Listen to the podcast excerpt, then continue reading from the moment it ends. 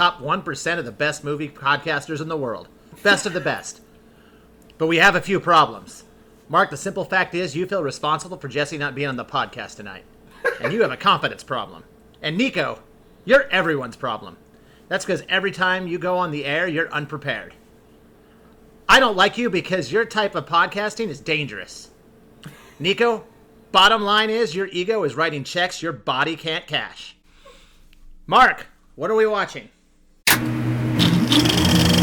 Movie Tales. I'll have what she's having. Hosted by Mark, Jeff, and Nick. Round up the usual suspects. Three lifelong friends who all dropped out of film school because they all figured out they loved watching movies more than making them. Are you not entertained? Gretchen, stop trying to make fetch happen. These cinephiles review and reveal widely unknown factoids, lore, myths, trivia, and cultural impact of the movie. Mostly funny, I'm your huckleberry. sometimes serious. I'm gonna make him an offer again with you. Definitely interesting insight into the best movies we only thought we knew. He's looking at you, kid.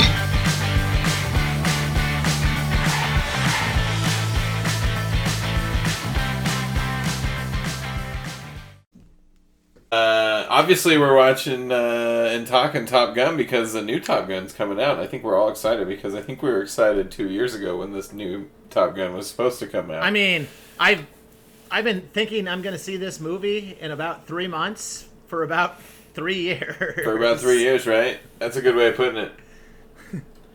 I uh, It felt, y- yeah, but it, felt like it's two, but it felt like three years. Let's be real here. Yeah, it was a long two years. We'll put it that way. That's for sure. It has been a very, very long two years. But uh, the original one, 1986, call sign Maverick, Lieutenant Pete Mitchell, the impetuous daredevil Navy pilot ace, is accepted into Miramar's elite fighter school, also known as Top Gun. There, as impulsive pilot, compete with the best of the best. Not only will he meet Charlie, the flying school's curvaceous astrophysics instructor, but also the brilliant and highly competitive fellow student Iceman, with whom right from the start he will engage in a reckless contest. As Maverick is haunted by his father's mysterious death, will he be able to suppress his wild nature to win the prestigious Top Gun trophy? Dun dun dun. Nick Reganius. That's his contribution to IMDb this week. It was very serious, and uh, I thought it was kind of funny for the cheesy 80s movie Top Gun to go with that recap this week. But uh, you guys all saw this when you were kids, right? Yeah. Oh, high school. High school? High school. Yeah. You didn't see this till you were in high school. Yeah, I did not. I'd not even heard of it.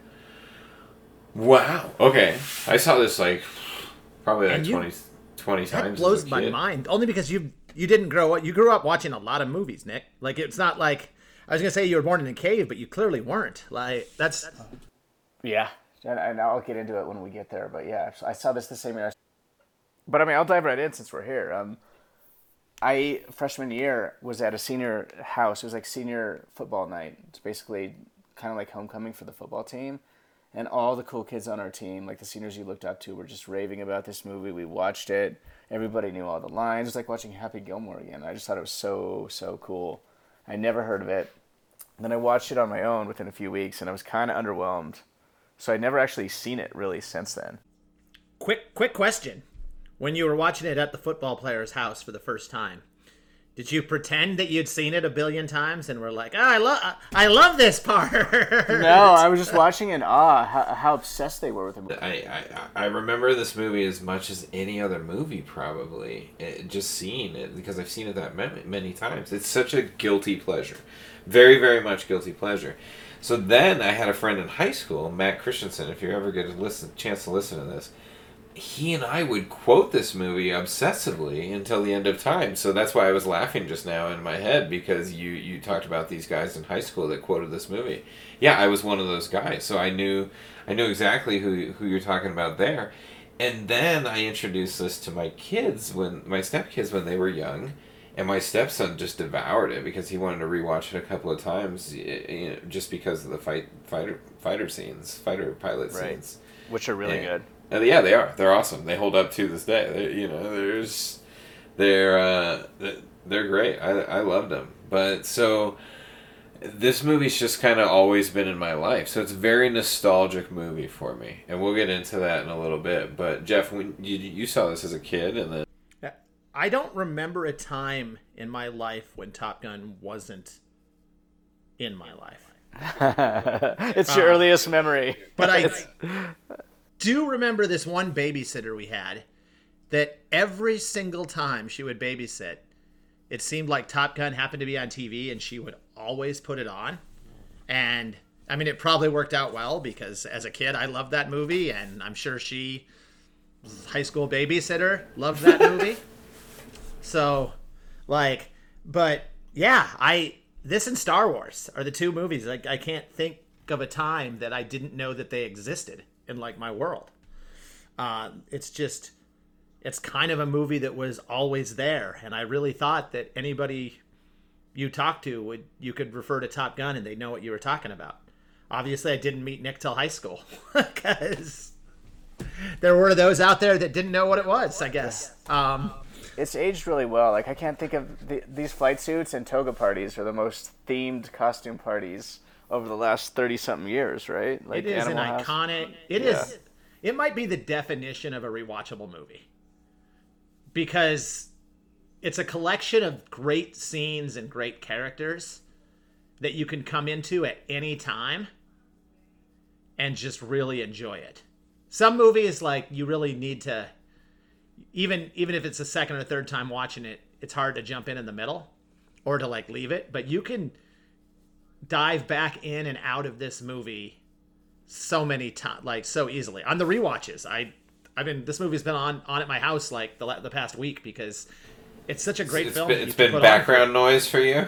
for 15 minutes at a time. Like You can just then hop in and be like, "Fine, I'll rewatch it." You know, like no problem. I'll just finish it it. might be the one movie that meets your weird definition of a really great movie, Nick. What what is it you said? You have to watch it 10 times in a row or for 10 day.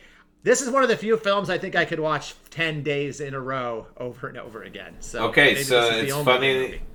It's funny that you mentioned that. There's the. You guys ever heard of the Cinema 52 project? Jeff, you ever heard of this? Nope. So Top Gun was one of the first films to be selected for the Cinema 52 project, in which a subject watches a film 52 times over the course of a year. Revelation is, revelations of note about Top Gun resulting from this experiment include Tom Cruise blinks 469 times in this movie. the word the is spoken 223 times, and the average time between Air Boss Johnson coffee spills is 27 minutes and 23 seconds. And I just found it hilarious because Nico, you've always had this this Theory. thing of uh, this theory that you need to rewatch a movie, and here's this thing. I never knew this existed, the Cinema 52 project, and this was one of the first movies to ever go through the Cinema 52 project. I, I was thinking about your theory a lot this week because I was like, this is one of the few movies that I feel like, uh, for me, could actually hit that bar. So But one of the things about that challenge is that it proves that a movie's not as good as we think it is, right? You couldn't watch The King's Speech three times as much as you hail it as a, a worthy Oscar winner for 2010, right? You just you couldn't do it, and that's my point. No, no, So, I know yeah. that. No, I mean, but Schindler's I List was a very challenge. though. Schindler's think- List was a very worthy Oscar movie, but I'm not I- wa- sh- Yeah. shoot me in the head if I watch that thing fucking ten times in a row. like, and it, and I love that movie. for sure, for sure. So, what worked, Top Gun? What works for you, Nico? I, I think the friendship uh, that was my favorite part between Goose and Maverick. I like how Goose held Maverick accountable and how he responded to that 'cause he didn't have anybody else. I thought that was so cool. It's kind of a buddy movie too, kind of a buddy sports movie in my own weird opinion. I Uh, can this- see, I can see what you mean by that. I mean, it's a sport. It's like a This this is a sports movie. It's that a testosterone type, you know, locker room type because of the the you know the camaraderie of the fighter pilots and the school together. Well, they have a whole contest and everything. This is literally yeah, a sports yeah, movie yeah, it's a- disguised as a war movie. I I'm mean, the sh- coach. It's an infomercial for the Navy, essentially. oh, that is what it is. So, so But we'll his- get into that later. But his, keep going, his romantic relationship with um, I just forget her name, Kelly Preston, or is that it? Kelly McGillis. Kelly McGillis, who gets put secondary to his friendship with Goose. I thought that was super cool. I, I love the soundtrack of this movie. Kenny fucking Loggins, man. Kenny Loggins. I uh, playing with the boys.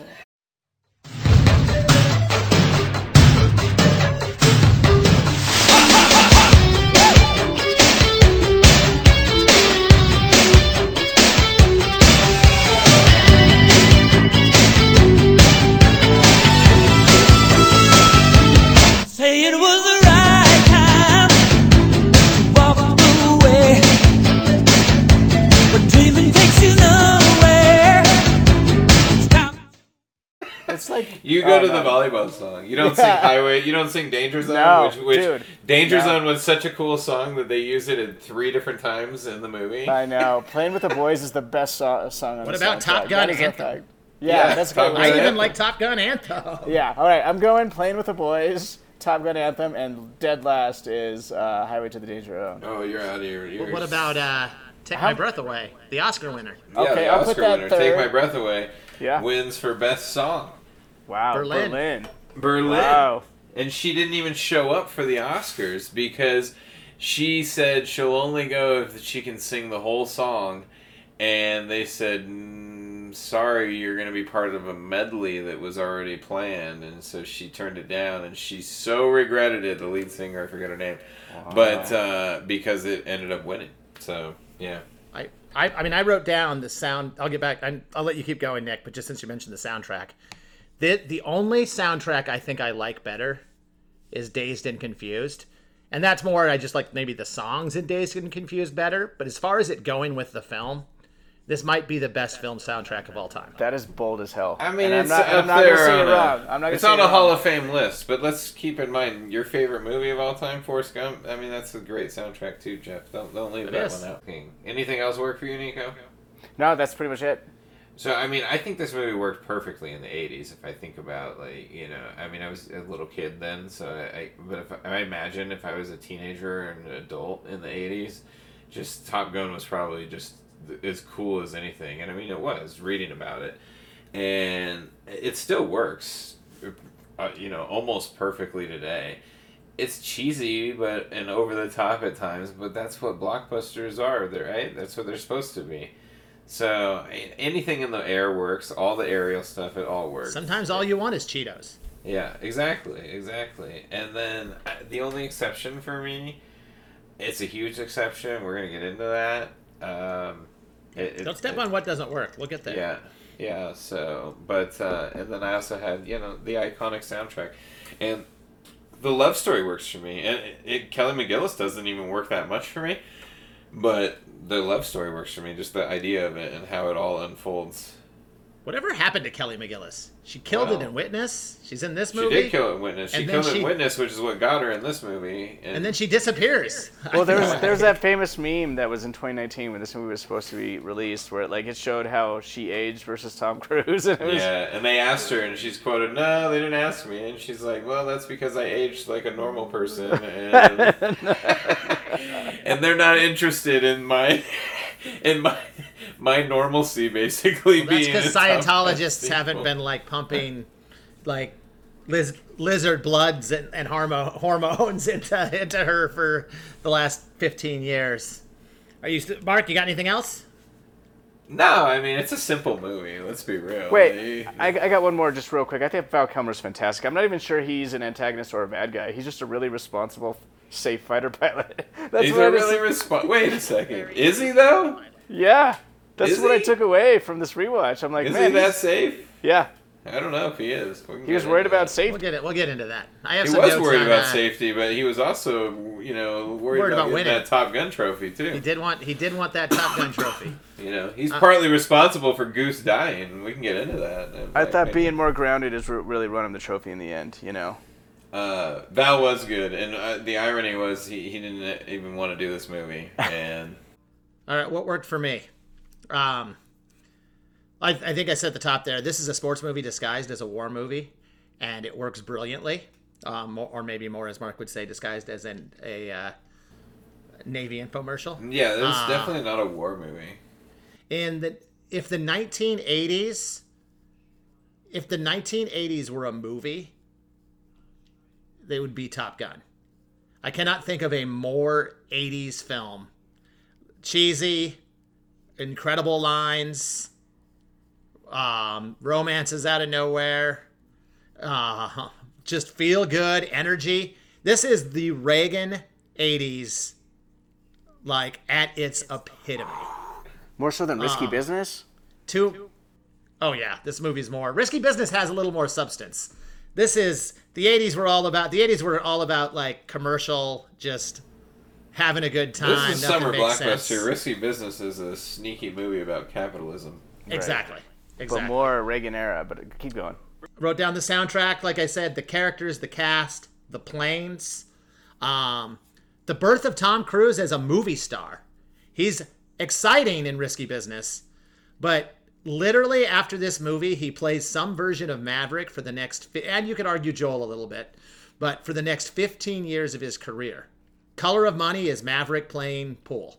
Days of Thunder is actually just Top Gun in race cars. Uh, li- literally, uh, literally, his entire this movie takes off his entire next 10, 15 years, and they just replay this formula over and over again to billions of dollars. And he didn't want to do it.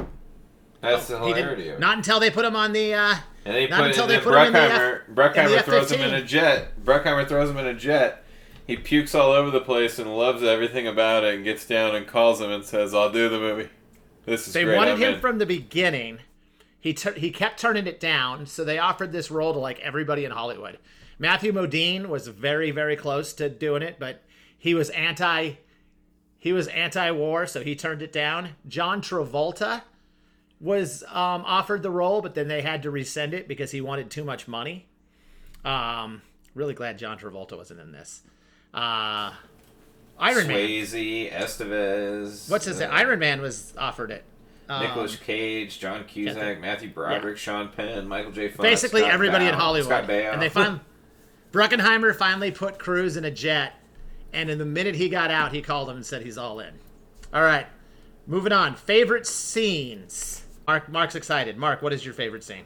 Well, I only wanted to go because it's early on in the movie. But my favorite scene is flight school day one when they're outside in the desks and they meet Charlie and they have the inaccurate data on the MiG. Mm-hmm. That's my favorite scene of the movie. Tell us why. That's interesting. That's not what I expected. I, I will because a I love I, I I love the love story aspect of this movie. I love how they meet in the bar. I love the karaoke scene. I've I done love the that- karaoke I've scene. done that song karaoke in the bar because of this movie. So and then the next day they just see. Here's this girl. Holy cow! She's whoa. She's our teacher. Okay, that's weird. I was trying to sleep with her the night before. That's weird. and that's been every- stolen so many times in the movies over the since Top Gun too. It has So, been. it, so then so that's many a good. things. That's a good point, Nick. So then, so many things unfold in this scene that I just absolutely love, and she starts talking about this data on the Mig, and lo and behold, uh, Tom Cruise is the guy that was up there, and Goose was there, and nobody knows, but Tom Cruise and Goose know that this they're talking about. Holy shit, they're talking about us, and that with your is wrong, and then. And, and, and then you hear Val Kilmer chime in, and you get the bullshit, you know, and it's which was totally Ad-lib ad-libbed. line. Yeah, and Ad lib. That's why everybody laughs. Yep. That's why everybody laughs. Exactly. It was, a, and it works perfectly, and uh, just that scene is perfect, and I love it. And I, All right, I'm going next. what's your favorite scene, Jeff? It's lost that love and feeling. I fucking love that scene. Super,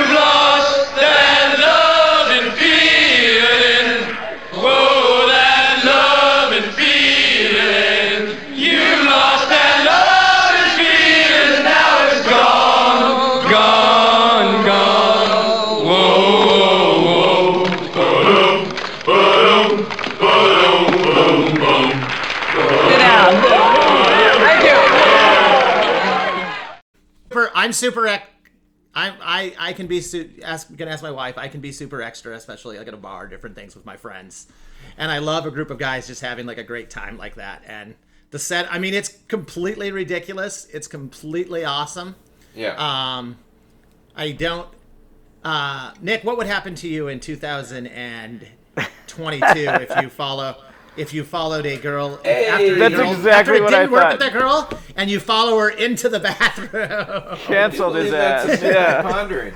Oh my god, I thought that exact same thing when I rewatched it. Oh yeah, that was a midnight. I was like, oh, man, sure. the I said 80s is, Ma- is Maverick canceled in 2022 Yes. for following a woman into the bathroom? Different Yep. rules of the 80s. Like, It was like almost it was like almost encouraged back then. I think I don't know. Um, she was like happy to see him, not creeped out, not creeped out at all. Like she probably Not creeped out at all. Not creeped out that he said, you know, that you can, we could just go right on the counter right now. Right, Like, exactly. having this Maverick's- discussion. I- Maverick doesn't even get in one of those planes. I mean, she goes straight to the office. He doesn't even Right. see. He doesn't even sit in that desk the next day. Right. He's definitely canceled. You're right. I mean, I have a second favorite, but I'll let I'll let Nick go first before. Um, I, I, so a the most memorable scene from that first viewing at the high school senior's house was the Righteous Brothers scene. But my favorite scene, I know I said the friendship really matters, but I really my favorite scene is when um, Iceman apologizes to uh, to Maverick and he gives him his condolences. And we're used to that locker room scene with them taunting each other, and I thought it was a night. It, it was really meaningful to see him really apologize. And I love the end too, where Oh, where he pauses and he doesn't know what to day." quite. What Why he does he and sniff? doesn't. together so why does he sniff in that scene? Okay, I don't. Okay, so wait, you like that scene where he pauses and he doesn't quite know what to say to Maverick? Well, like, did he forget his line? I was very. I rewatched okay, so that, that scene a bunch of times. now I'm like, too. what is he? I like So- that Nick liked it though. Let's let Nick yeah, talk about it. that's it. true. That's true. So the other scene that I love, I love the foreign relations scene in the beginning, just where they do the flip Oh, the bird. sounds awesome. I, I mean, the flipping, the flipping, the bird. Uh, but, and, but here's my question. I, because of that being one of my favorite scenes, here's yet another pondering that I actually didn't even have. This is a in pod pondering. did they? Did, is that the coolest? Is that the coolest flight shot of the movie? And is it in the beginning? It might be. It might be right where the plane goes inverted, right? I mean, it's that or it's that or Goose's death. Um, Uh, I mean, like- obvi- okay, obviously, the flipping him off is a funner scene to watch. Um, I my fa- my uh my second favorite scene is the volleyball scene. Ah, on your I money love that scene. Yeah, tell us why. I mean, it's I it it reminds me of just. I grew up playing. I'm, I was more of a basketball player than a volleyball player. yeah. but I love a good pickup game of basketball, and I just love a good pickup game of the boy. I mean, Kenny Loggins and the boys. Like, I, I, feel like it captures. That's the best song on the soundtrack. I feel like it captures the spirit of hanging out with the boys and playing course. sports like so fucking well. Now, I got to get into some some questions about that scene. The flex. How often do you play volleyball in your jeans, Mark? Never. Never. Um, you ever played volleyball wearing a watch? I, I mean, I didn't quite notice the Feels watch. Dangerous. That's the famous part of the scene is when he checks his watch and right before when he flexes. serve. Well, so I've got a quote. So there's a lot of weird going on in that scene. There just is. Um, first of all, another question I have is why the fuck? I love this scene. Now, this is like my second favorite scene in the movie, but I have to tear it apart a little bit out of love. why the fuck are they playing in like a parking lot? They're in San Diego. Oh, uh, they're playing, but they if you look at the scene, they're in like a parking lot or something, and there are no. I guess it's the Navy, so I guess that makes sense that there's zero girls around. Like absolutely not a girl within a hundred yards of that fucking game. So they Or interviewed. they just, or you know, Tony- they spent too much money on the fighter jets. that might have been. And this movie like, only cost. what, we fif- can't This movie only cost. down It only cost fifteen million to make. Right. I was just gonna say that. Um, fifteen but- million, and they spent two million on the jets. That's not bad. That's. I think they, impressive. I th- Mark, I think it got underwritten by the uh, Navy's marketing department by quite a bit. but I've got to read my quote. So they asked like what tone he was going for in the famous volleyball scene and stuff. They somebody interviewed and asked um, Tony Scott, and I shit you not, I will send you the source. You're not going to believe me. This is an actual fucking Tony Scott quote about filming the beach volleyball scene. I didn't have a vision of what I was doing, other than just doing soft core porn. I knew I had to show off all of the guys, but I didn't have a point of view. So I just shot the shot the shit out of it and got the guys to get all of their gear off and their pants and sprayed them all in baby oil. I what it looks didn't like. have a vision of what I was doing other than just like I said, soft core porn. I knew I had to show off all the guys, but I didn't have a point of view, so I just shot the shit out of it. That's so funny. I love it. I But mean, that's like, look it up. I'll send though. it to you. fucking Tony Scott said we're going. We're going to a parking lot. We're gonna dump a bunch of fucking sand in there. I'm gonna put the guys in jeans, baby oil, and I'm gonna shoot it like I'm shooting a softcore porn scene. I mean, And Tony Scott's throw- crazy. Throw Kenny Loggins in the background, and you somehow it ends up being me and Nick's second favorite scene of the movie. Just call it Kenny Loggins, baby. He'll have the hit amazing. ready. Jesse Um, hates that scene, by the way. He does. Yeah, that's a. Um, wait, wait, wait. You'll have to read him that quote. Can we talk about the flex though? How money that was, and how much it gets made fun of, and how ridiculous. He ridiculous. does it like three. Well, that's what one of the best things about sliders this. flex. Yeah. Oh yeah, that's one of the best things about this scene. Is like they're just fucking going for it in this scene. Like another, it's a pondering, but we have so many. I think I can sneak some in. Um, so Anthony Edwards is six foot two. Uh huh. Tom Cruise is listed as five seven, but let's be real, he's closer to five five five six. That's an NBA height he puts down. Um, in what world is Tom Cruise the spiker and Anthony Edwards the setter? Nick, love you to death. But how many times have you been the spiker on beach volleyball? They just try to set me up sometimes, and I just lightly tap it over. I mean, you're not wrong.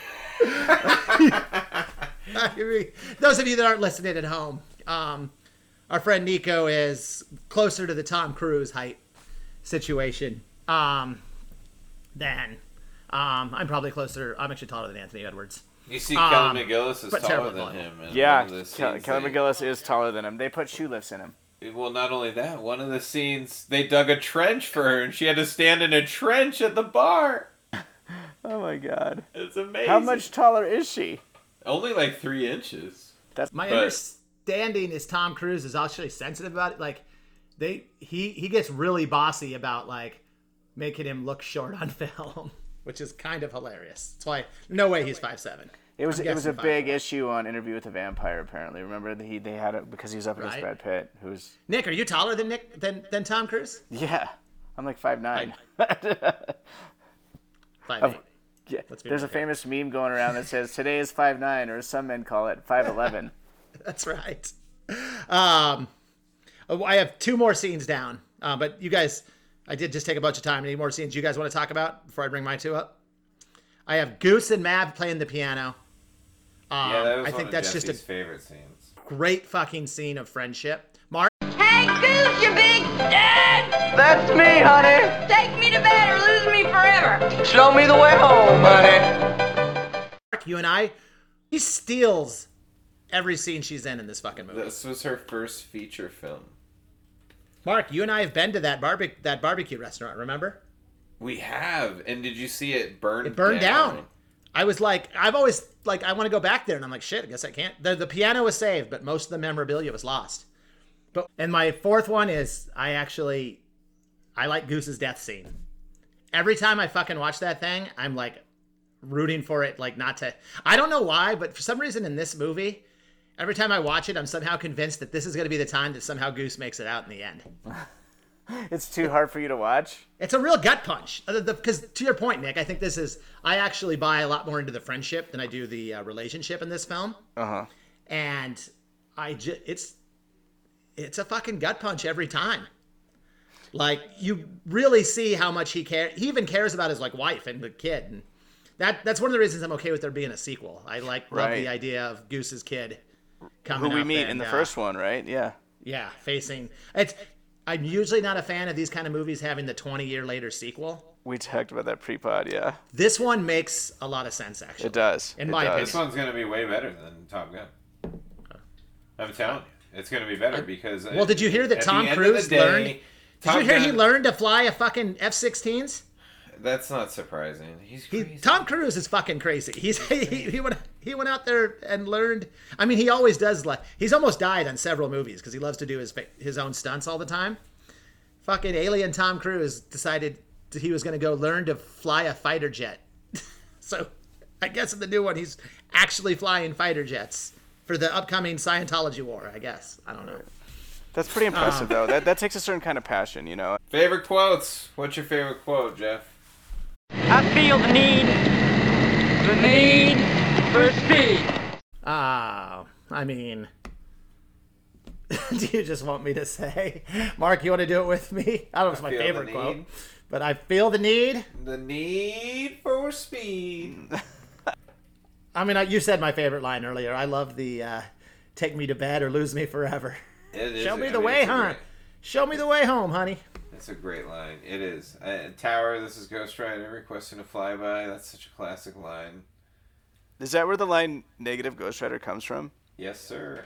It I sure wonder. does. People have been saying that for 15 years. I had no idea what the hell they were talking Negative about. Ghost Rider. The pattern is full. And what's funny is what I realized for the first time is Ghost Rider is just what Tom Cruise calls his plane. What Pete calls his plane. That's just the name he's given his plane. Nobody else is named Ghost Rider, which I did not know. Apparently, they just have a plane name. I didn't know that. What about there's two O's in Goose Boys? That is true. One of my favorite lines is very early in the in the movie when they find out they're going to Top Gun, and he says, "And if you screw up just this much, you'll be flying a cargo plane full of rubber dog shit out of Hong Kong." That's a good line. You screw up just this much.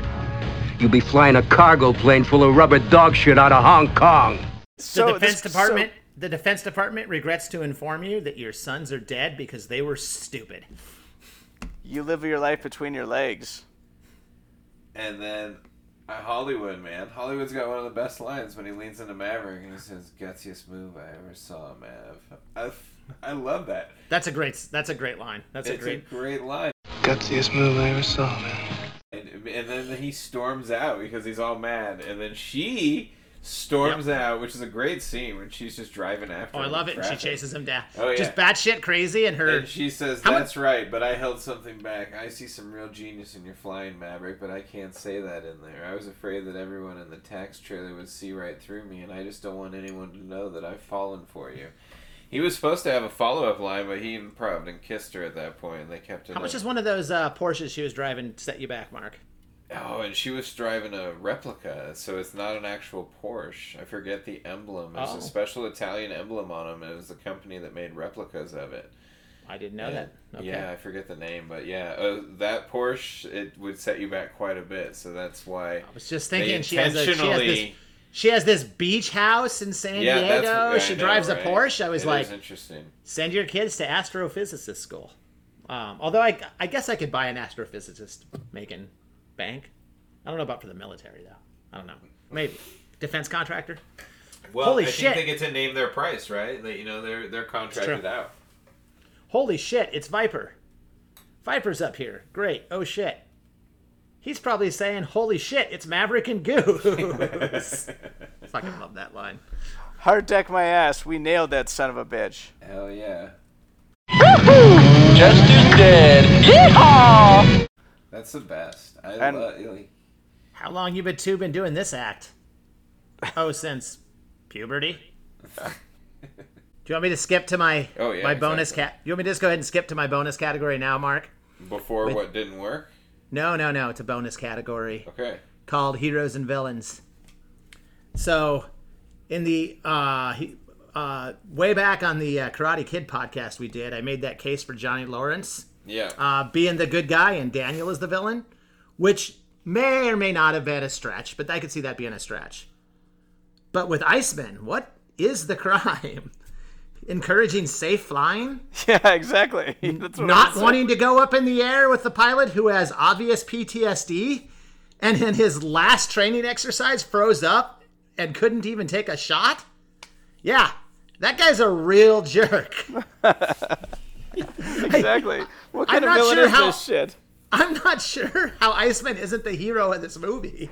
That's exactly what I was slowly getting to. That's so funny. He Okay. gets he goes he goes over to Maverick in the end and tells him, "I'm sorry you lost his friend." He encourages the bad kid that takes too many chances to be a better wingman. Okay, so I think he's partly responsible for Goose's death. Well, yeah, he plays. He's stalling, and he knows he knows that Maverick doesn't have the patience. He definitely like he if- definitely eggs. Now, if Maverick could show patience and would just have been okay with not winning, They're Goose equally be alive as responsible. well. They I agree with that. equal. It's both yeah. of them. Oh yeah, Yeah. it's their it's their fucking egos caring about the Top Gun trophy over one of their comrades' life. Um, so hundred percent. I'm not putting it all on Iceman, but I can't put it all on Maverick either. No, Um, me neither. it's but I just we made that whole thing about Johnny Lawrence, and I mean he's at least kind of a bully in that movie. I don't even.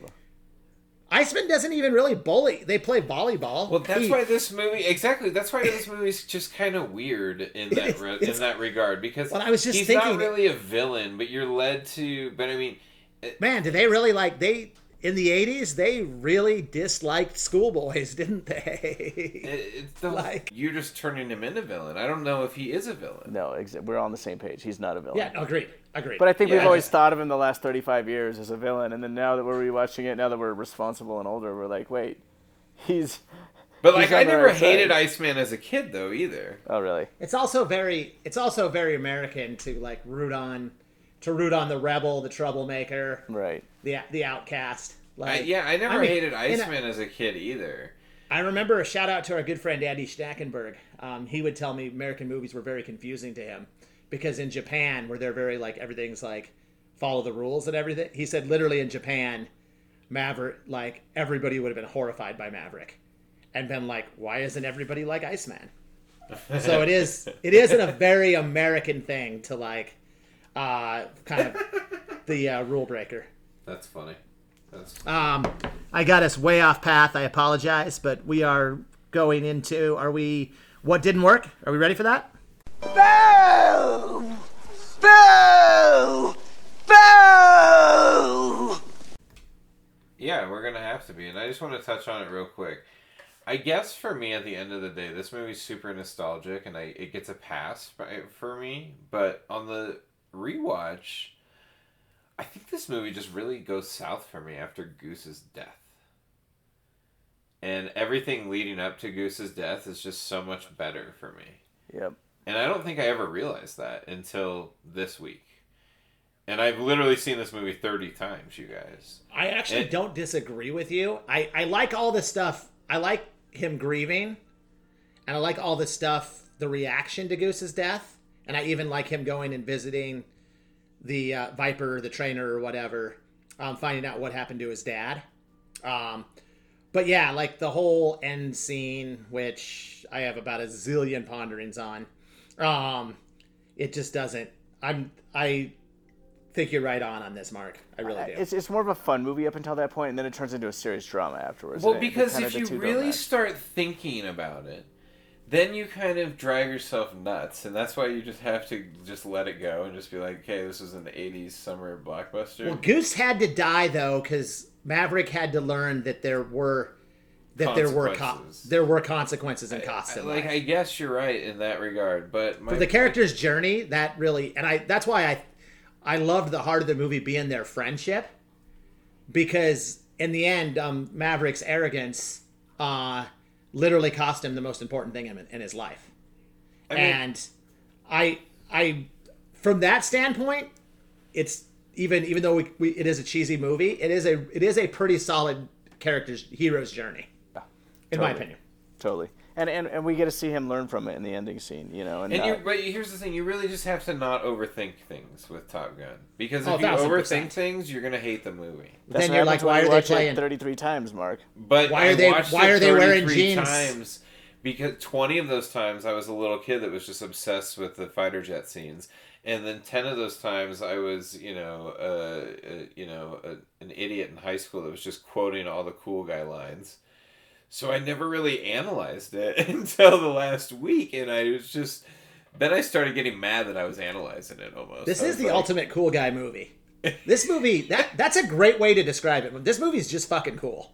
It, I Like, mean, it, you just can't. I can't describe it any other way. Why is he? the- why is he Aviators, dealing- bomber jackets, Yep. and fucking airplanes. Like, Motorcycles what more and do you want? Yeah. motorcycle. You learned Like- to ride a motorcycle for this movie. The only other thing I had as a nitpick in this movie was I hate how everyone's sweating in every scene. Because this There's a takes place in. San Diego, and they're all Well, that's a pondering and- I had too. Is are there any showers on this fucking naval base? Because Well, uh, well, Tom, I know- Tom Cruise has to. He literally has to shower before he goes to dates at his date's house. I And. And did you see and- they added the scene in the elevator and they added the sex scene? Well, yeah, because the marketing, because when they screen The this feedback, the feedback. this film for horny ass scene. horny ass Americans.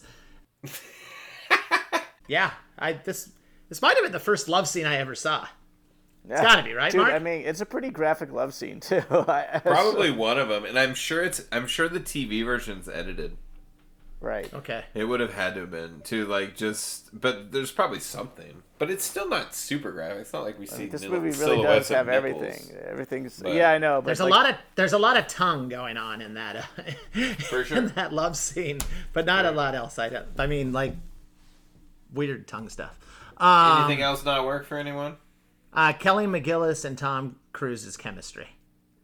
I thought there was almost zero chemistry between the two. The only exception being the scene in the elevator. I thought there was a little bit, but like the date scene when he shows up at her house. Um, first of all, I'm going to ask our resident bachelor here, Nick. How many times have you showed up for a first date at a girl's house? And the first thing you do Use is say, shower. "Can I?" Uh, can say, Not "Do you mind I, if I'm I?" gonna- No, I'm gonna take a shower if you don't mind. it is a power move. I'll give him that. that's nitpicky. Yeah. Nitpicky. Yeah. No, but No, Nico, have you them. ever have Does you it- ever told a girl you're gonna take a shower No. the first time you're at their house? No. Okay, No, just- me neither. Just curious. And keep in Um, mind, there's no sex in that scene either. No, Uh, none, none whatsoever. And that's yeah. part of what I'm wondering. I, maybe Maverick was just going for it, and he's like, if she says yes, there's a 50% chance she joins me in the shower. Is that his, or is he really just? Is it because he really just came from beach volleyball, uh, and he just needs a wash? Yeah. Um, I. Their And, you know, chemistry is very if bad. Their chemistry is so bad in that scene. Their chemistry they are so is awkward. bad, but the love scene works, and Well, yeah, it's under in blue my- light. I guess my- it's under my- a blue light to fucking Berlin. the elevator scene doesn't. Me and you could bother do a love scene to Berlin under blue lights, Mark. It'd be fine. Oh my god. The elevator scene doesn't bother me with her. I mean, I guess my question was about Kelly McGillis was, did you find her attractive? I found her more attractive in the elevator scene, actually, and I don't know I did why. too, and Jen, I told Jen, I go, I think it's because she has the hat on. and It's just Right. making her look. I actually there. felt the same way too. Well, her hairdo, her yeah, her hairdo is not great, and it, maybe in the '80s we would have like Yeah. loved that hairdo.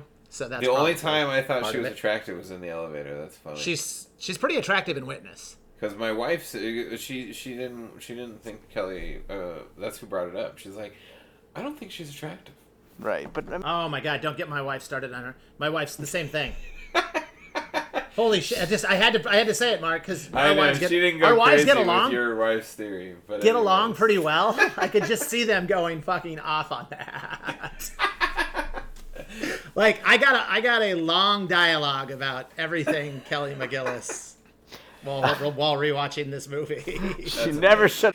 All right, Speaking career corner. signs, I want to talk Tony Scott, you guys. I have some info on Tony Tony Scott, and so Tony Scott did 16 films, and, and he left us. Sadly, he committed suicide. But uh, God bless you, and rest in peace, Tony Scott, because I love you, and I think I love his movies more than Ridley Scott. And we discussed this on Gladiator, and he's got Top Gun. He's got the sequel to Beverly Hills Cop, and the second one holds up. It's pretty good. But he also has True Romance, which I love. He also has Crimson Tide, which is pretty good. But he also has Enemy of the State, which I love, and he has Man on Fire, which I know Nico loves. And then he has Days of Thunder, which Tom Cruise and him wrote together, which is kind of You know what? It's a it's actually a pretty good movie itself. It, it is just Top Gun on in cars, but yeah. And Last Boy Scout every time I watch that too. movie, The I Last enjoy Boy. Scout is good. I'm looking at his filmography right now, and there's not a bad movie on here. But yeah, I mean, he never really The had Fan? too many bad movies. The Fan's probably my least Fucking favorite. Crimson Tide, Crimson But, Tide, uh, Spy. I like Spy Game. Yeah, Spy Game is great. I, I mean, Yeah, there- Spy That's there's a great. Brad Pitt All right, and that Robert answers my my my bunker my bunker question I asked during Gladiator. This this completely solves it. I will I will go to a bunker with this film list. Give me Top Gun, Beverly Hills Cop two, and fucking The Last Boy Scout. That's about all you need. True romance. And so what's crazy cherry about on Tony top. Scott? Tony Scott probably only gets Top Gun because of Ridley Scott and because to, it, it's- Top Gun's his second movie, and his first movie was The Hunger in '83, and it totally tanked, and it almost ruined his whole career right from the get go. But for some reason, Bruckheimer gave him Top Gun. I don't remember. Go ahead. No, I was just gonna say sometimes critics get it wrong, and in this case they did Yeah. because Top Gun's one of the most iconic movies in film history. It was also the most profitable that entire year, which is, Oh, I mean, yeah. 356 million. I'm looking at uh, for a movie that Uh-huh. cost 15 million. That's Speaking of yeah, that's over profits, 10x. did you guys did you guys see the stuff about the home video? How No. Top Gun pretty much invented the home video market. Okay, so prior to Top Gun, Yeah, I did see that. the only they really only marketed films to um, video rental stores. Basically, when a movie came out of theaters, it They was were like a $100 It was a hundred dollars. A hundred dollars in 1980 times, not our Yeah. hyperinflation fucking. Yeah. Uh, Do you guys remember when you were times. kids? If someone like ruined a videotape, they got charged a ton of money. It was a big Like, deal. I'm talking Yeah. when we were little kids.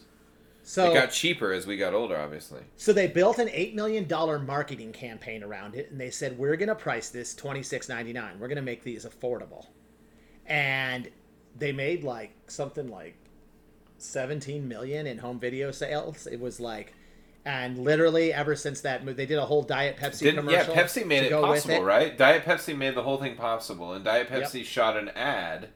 I don't know if you guys remember the ad where they the the Coke was stuck, so they copied the inverted scene where they flip the bird and it pours the Coke upside down. I was just a thinking about that today. Do remember that? That's- because that was that played on the beginning of the VHS tape, and so many people had the VHS tape, and that's what we would have seen, obviously, because we were three and four years old, whatever, five years old when this movie came out in the theaters. So in pre-orders alone, it made just a shit ton of money, which brought me back to my Blockbuster days. Mark, you remember selling pre-order Titanic? Or you probably did you ever sell pre-order Titanic films when you were I at a wasn't video at store? Blockbuster for that. Okay. But um, I was at the. You guys didn't store. sell Hap- didn't do. Da- Happy Dappy Video or whatever. Didn't sell. Uh, If you did pre-orders, if you did pre-order VHS, it was like a hundred bucks. That was great. um, but no, it brought me back to that. But I, yeah, it made a shit ton in even in, in even pre-sales. But I thought that was so cool. I didn't know that Top Gun literally invented the home video market. Um, or it changed it. Yeah. Yeah, it changed it, did. yeah. I mean, this movie's just cool. Like you said, it's just cool. And Tony Scott was cool. Going back to Tony Scott really quick, the one thing I want to do mention about Tony Scott, and this little trivia tidbit here. Uh, the opening of the film, he wanted to shoot aircrafts taking off and landing on the aircraft carrier, right? Backlit Yep. by the sun. Did you see this, Yep. Jeff? oh, this was awesome. So this the is fucking carrier awesome. captain had changed course of the ship, and when Scott asked if the ship could continue on the previous course and speed, he was told that turning the ship cost twenty five grand. So Scott writes a check to the captain for twenty five grand, so it could be turned and he could keep shooting for another five minutes. But then, according to Tony Scott, the check bounced on top of everything. it's like, what are they gonna do at that point? But uh, I mean, because the Pentagon got what the Pentagon charge I saw for this two million. Is that right, Jeff? Did you see that? It wa- I remember it, but at like the time at that time he wrote like a twenty thousand dollar check or whatever. Well, like, no, 25,000, But yeah. the do you do you remember what the Pentagon charged?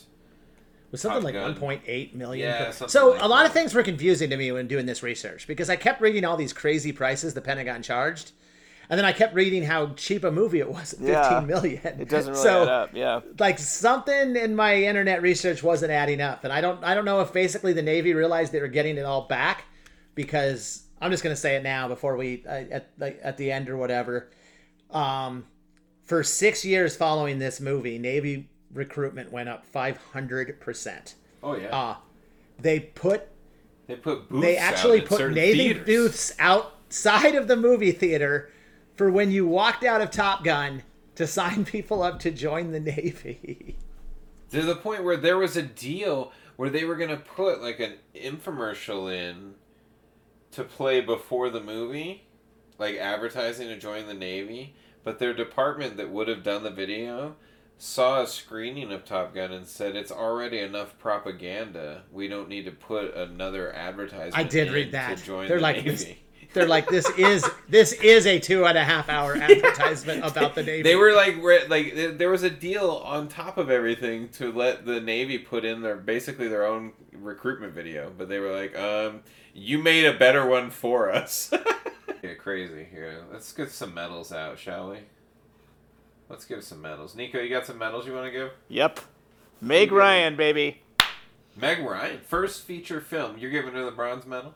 No, I'm not really. Is it really her first feature film? First feature film. She was in TV before, but yeah, Ooh, that I did not know. Uh, I know, and she's great. She just lights up the screen. I said she steals Yeah, she Uh, does. You're right. She It's great steals scene. the, every scene she's in. Yeah, I'm gonna give Tony Scott the bronze. I really do think this is the beginning of a really special career. And just even looking at his filmography here, I mean, you say he did 16 movies. Nine of them are very rewatchable, good movies. Um, but I'm gonna give Val Kilmer the silver. As we already said, is he even really the villain? He's a great character added to this movie. I don't think this movie's as good without him. That's Anyways, no worries. Nico, I didn't want to storm on your medals. Give your gold no, to no. Maverick. I'm gonna. I mean, I'm gonna give it to, to Tom Cruise. I was just at a dinner party the other night. This was the beginning of his magical ten year run, right? I'm not saying. Yeah. No, I'd say that's more 81, but 86 to 96 with Jerry Maguire was pure magic. It really was. Oh, from the 10 year. The 10 year Not a bad, not a bad film in that run. Not a bad film. And it was really special. It couldn't be repeated. And we were still talking about it at a dinner party on Friday. And I was like, man, that is really special. Uh, I give an honorable mention to Anthony Edwards. One goose. Poor goose. poor, poor goose. And I gave my bronze medal actually to Kenny Loggins in this music and this soundtrack. it's iconic. Love it. And I, I think Kenny, Kenny deserved it.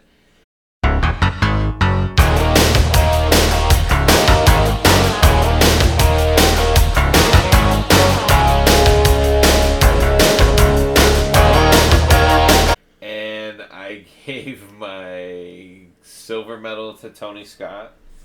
It's uh, it's one of my favorite movies of his for sure, and and I, I we just went through his movies, so moving on, and uh, yeah, Tom Cruise, Maverick.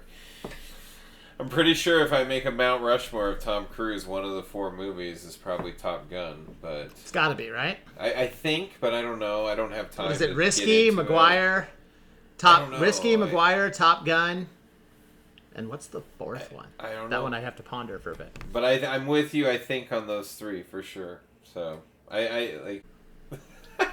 Jeff, who are your medals going to? Honorable mention to Meg Ryan. She's not in the movie enough to give her a medal, but she's fucking fantastic. Um, you just you can tell right away she's going to be a movie star. Um, I can't say enough good. I'm. Who doesn't want to be like? Who doesn't want that to be like their wife or girlfriend? Like when you're watching that movie the first time, like she's so awesome, and it, it makes like Goose's passing that much more tragic. Um, bronze goes to Anthony Edwards. I think he's fucking great as Goose, and he is the perfect uh, Yang to uh, Tom Cruise's Yang, and um, I really think their chemistry is what makes this movie work, despite the lack of chemistry between the romantic partners. Uh, Silver goes to Tony Scott. He just made a cool fucking movie, whether he's making porns in the uh, volleyball court or making admirals turn their uh, ships around. He found a way to just make one of the coolest movies ever made. Um, kudos to Tony Scott. And the gold goes to Tom Cruise. This is a Tom Cruise vehicle. I, it feels like it feels like we got a little preview of Tom Cruise in Risky Business, but he just like becomes fully formed in this movie. And there are some people the camera just love, and I think that the camera might love Tom Cruise more than anyone else. Well, it's getting late, boys. I mean, and I've got. I know Jeff's got some ponderings. I got some ponderings. No, we, we, I we mean, don't have time for all these this off ponderings. with how does Viper's wife know Maverick? Yeah. I mean, probably hooked up with her at one time. What, what happened there, one- huh? He hooked up with an admiral's daughter. He, who they probably that's why why she knows him on first sight. Well, I thought of that, or maybe she was maybe she met him at Goose's funeral. That was the only other thing I could think of. But it did keep me uh-huh. up at midnight because I was like, did he bang Viper's wife or something? What's going on? Did Maverick, you know, he slept with the admiral's daughter or whatever? So Right. I So mean, she every eight, awfully friendly when she opened that door. she I she recognized him on sight. It's, Yeah. it's a um train. Yeah, I, I think they knew each other from um scandalous circumstances, but I could be wrong. Um, See, I'm with, so I'm with you. so every eight weeks there is a new Top Gun class, Correct. but on the eve of their graduation, Correct. There are no former graduates available to No go to kidding, the right? Indian Ocean. Just the brand new graduates, including Pete Mitchell, who is suffering from serious PTSD from Goose's death. Yeah, I literally Like- have that right here. Maverick was really the best available after what he recently went through. What happens to oh, then one uh, just to ponder on just to top to pile on this pondering? Then at the end, he's like, "You've got your meal ticket. What do you want to do?" He's going to go become a trainer. He's not even to. What the fuck happens to all these these Top Gun graduates? I'm with Are they all shot down? I got all kinds of ponderings about this. Does Iceman suck under pressure? He indirectly gets Goose killed. He kind of sucks in the finale with the MiGs. Kind of would fit his character. Plays it safe, but he can't. He He's can't, the uh, James Harden of the Flyers. He can't hit the, the James Harden. Nick, that might be the Or, best. or the Chris Paul. I think we're gonna re. Maybe we should rename James Harden Iceman. I like this. So I did Um, some research on this pondering of mine, where they said I, I want to know if they were lucky in the end to win the actual dogfight, right? Right, right, right. So it, it, early in the movie, Viper he explains that Top Gun was established because the kill ratio went from twelve to one in Korea to four to one in Vietnam. He says the reason was that U.S. pilots became too reliant on missiles and had lost their dogfighting skills, which is a reference to the title. It is not Top Missile; it's Top Gun. So, ironically, I don't know if you remember, but in the end, everybody gets shot by missiles and everybody misses with guns. Yeah, there's not a lot of gunfire in this film. There is a lot of fucking missiles. I don't know about you guys, but I don't remember the late 80s war in the Indian Ocean. Correct. Does anybody else in this pod know what the fuck's going on out there? Right? No kidding. And why couldn't they tell Mavericks, Pete Mitchell's family, that their dad died a hero? Why does that have to be confidential? right. Eh, Yeah, right. Top, I, know. I told you. The more you watch, Kind of a think dick about move. this movie, these ponderings aren't aren't doing Top Gun any favors. So let's hope the second one doesn't leave us with these many ponderings. I can't wait for it. That You you're out of got any other ponderings. ponderings, Nico? I had no ponderings. I had no problems with this movie. You guys no are problems. yeah. No ponderings, no problems. We've seen this movie too many times, so Yeah. we're nitpicky. Definitely You're have. nitpicky as hell. Definitely, we are nitpicky with Top Gun, indeed. Uh, that's why I said it's a very nostalgic film. I have a very. Uh, I'll wrap it up here shortly, but uh, a couple of things we might have missed. Did you know the real Top Gun Top Gun school? Uh, you mentioned a quote from this. You're going to have to cough up five bucks if you quote this movie in the real school. No what idea. else we miss? What else? I did miss? see that. Um, Art Art Scholl Oh, was yeah. the He was lead killed during production on this movie. um, stunt flyer, and he actually died in a spin the way Goose. Now Yeah, I don't think he way- he didn't eject himself dies. out, but literally, it, his plane caught in a tail a spin just like Goose's, and He that is why in the film Pacific Ocean. That is why the film is dedicated to him. Um, Yeah, they never found him either. They were never able to find the Whoa, I missed that part. body. Wow. Yeah. Crazy. They, they dedicated the movie to him. What uh, Tony Scott was fired three times for fighting with Jerry Bruckheimer and Don Simpson. That's fantastic. That That's is pretty. amazing. I mean, this this guy had balls. Uh, What is? You don't and earn that means status. Bruckheimer and Don. That means all, that only happened because Don Simpson wasn't around. So Don Simpson was Bruckheimer's producing partner, who was very hands-on, notorious for being hands-on. But he was in rehab during this movie because he was addicted to pills. Oh my God! Yeah. Yeah, and that means that's why Bruckheimer did that probably. And then Don Simpson was probably in rehab, probably calling Jerry saying, "You can't fucking fire him. What are you doing?" Yeah, during his personal visits, Jesus. Right. So Anthony Edwards was the only cast member to go up in a Air Force or a Navy jet and not puke. Oh, and not puke, right? Tom Cruise only puked the one time though. He went up two like three, two or three more times and didn't. But puke. fucking Goose, stum- iron stomach. He got went up, went down. He was fine. Also, Anthony Edwards and Meg Ryan started a short romance after this film, They did, yeah, they did. They did do. so the dating. chemistry was real. And Scott Altman was uh, Tom Cruise's stuntman, who I mentioned, who ended up becoming a NASA astronaut and flying. Did two missions in space on top of doing Top I'm- Gun. I What a mentioned cool the- life that guy's had. I mentioned the bad chemistry between McGillis and Cruise. Well, they did hate each other on the set, much like Cruise and um, Kilmer. That's I. I can't believe so many actors turned this down. I really can't. I'm, we've already gone over the list, Right? but like, I just can't believe, looking back 35 years later, that this was such a hard movie to recruit for. Like, what were these actors thinking? You know what 80s actor I love in this film? He, he plays three fantastic parts in the 80s. the I don't know if he's the trainer or the admiral or whatever. Who the bald guy from Back to the Future? Yeah, I know he's an Annie too. I mentioned him. Annie, Stinger. Oh, and he's oh, also Yeah. he's also he's. I can't get enough of that guy. He, he was I- I everywhere in the '80s. So you know how they everywhere. buzz the tower, and they, that's a big deal in this movie. Uh, So that had never been done at Miramar, and the Navy pilots who were flying the scenes for the film, they drew straws to see who would get to do it, and it went to Lieutenant Commander Lloyd Bozo Abel, who actually was doing a bunch of the flying anyways with Tom Cruise, and but no one had ever gotten to do that. And Michael Ironside, who plays Jester, was on set that day. He said he said he could literally see into the cockpit from that scene, and it was the coolest thing he's ever seen. Uh, anything else we missed, Nico? Nope, that's pretty much. You guys mentioned a lot of it throughout, but uh, great, great notes on that too. I love how Han gets involved in this, and it's just always the extra added info. Uh, you know, Cougar was supposed to have crashed while landing uh, back on the carrier. I forgot about this, and the Navy made him change it. The Navy said, Oh, you know what? You know what? Shout out we never mentioned. Shout out to fucking Tim Robbins. Oh, yeah.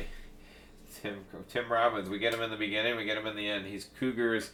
He's. Uh, I don't think he has a line. Does he have a, have a line? He's Merlin, right? He yeah, he's, Merlin. Coo- he's Merlin. He's Cougar's Goose in uh, the beginning of the movie, and then he's uh, Goose's replacement in the end. With. Oh, by the way, this movie's extra historic because it's credited for kicking off what was the uh, a world tour for foreign press junkets for movies. Okay, that's the first time it was done. movie to ever really do this. So Tom Cruise gets credited for that. It was his idea, of course it was. Well, uh, could, could you explain a little bit more about what it, what exactly that is? Because Well, so Tom Cruise was on Jimmy Kimmel in 2014, and Kimmel asked Cruise about the first time he had traveled the world to promote a movie, and Cruise said, Tom Cruise said that it was during the foreign press junket tour for Top Gun, which he said took four months to complete, as he'd spend weeks in every city they visited in Italy, France, and Japan. Cruise told Kimmel that he was the one who came up with the idea of premiering films in other countries. Though he said that it took me a few years to get it going, Kimmel quipped, so all these other actors must want to kill you. Because Did all either of you watch this movie with the uh, your surround sound on? Uh, yeah, This sound's movie sounds. This movie. This movie sounds fucking awesome Oh, yeah, on surround. awesome like the those pl- like they, it was one of the better experiences I've had with my surround sound. Had to give a shout out. I, I cannot wait to see this see the sequel in the IMAX. The sequel's going to be great. Buy your tickets, everybody. Can't wait. Nico, final thoughts? I mean, I'll continue on what you just said. I can't wait for it. This I haven't looked forward to this movie probably in about five years uh, for anything. I'm seeing it twice. I'm seeing it once in 4DX on Tuesday, and then we're taking a party bus to see it dressed up on Thursday, all before it's released. Yeah, think about that. The hype around this thing. I think it's worthy too. I don't think anybody's going to be really disappointed. I think that this is a 35 year movie in the making. Three years in production alone is is a really big deal, and it's really exciting. I'm excited to see friends that don't normally get excited for movies excited for this. I mean, it's it's going to be a great time, and But, um, Jeff, final thoughts? Just a fun movie. Like I said, I don't have at the top. I don't have really memories before this movie. I've I've I feel like I've almost always lived in a world where Top Gun was a thing, and I put this on anytime. I it was hard coming up with favorite scenes because I love all of them. Uh, just a fun, fun rewatchable movie, and it was fun to talk about it and reminisce with you boys. It really was. You know, at the end of the day, that's what I said. You know, the, uh, the nostalgic factor above all will always win out for me, and it'll leave me with a soft spot for Top Gun. And th- this was a fun deep dive. It was a great conversation with you boys, as usual. I'm excited for the sequel, like Nico said. I'm super pumped. Uh, confident that it's gonna be great. Actually, it's gonna. It's not. It's not gonna. It can't have the '80s cheese factor. So I actually think it's gonna be a better movie but um, it's good. But it's going to be missing that nostalgia, of course. But uh, this was great, and on behalf of Jeff and Nick and myself, thanks again for listening to another edition of Movie Tales. Enjoy the rewatch and enjoy the sequel. Take care.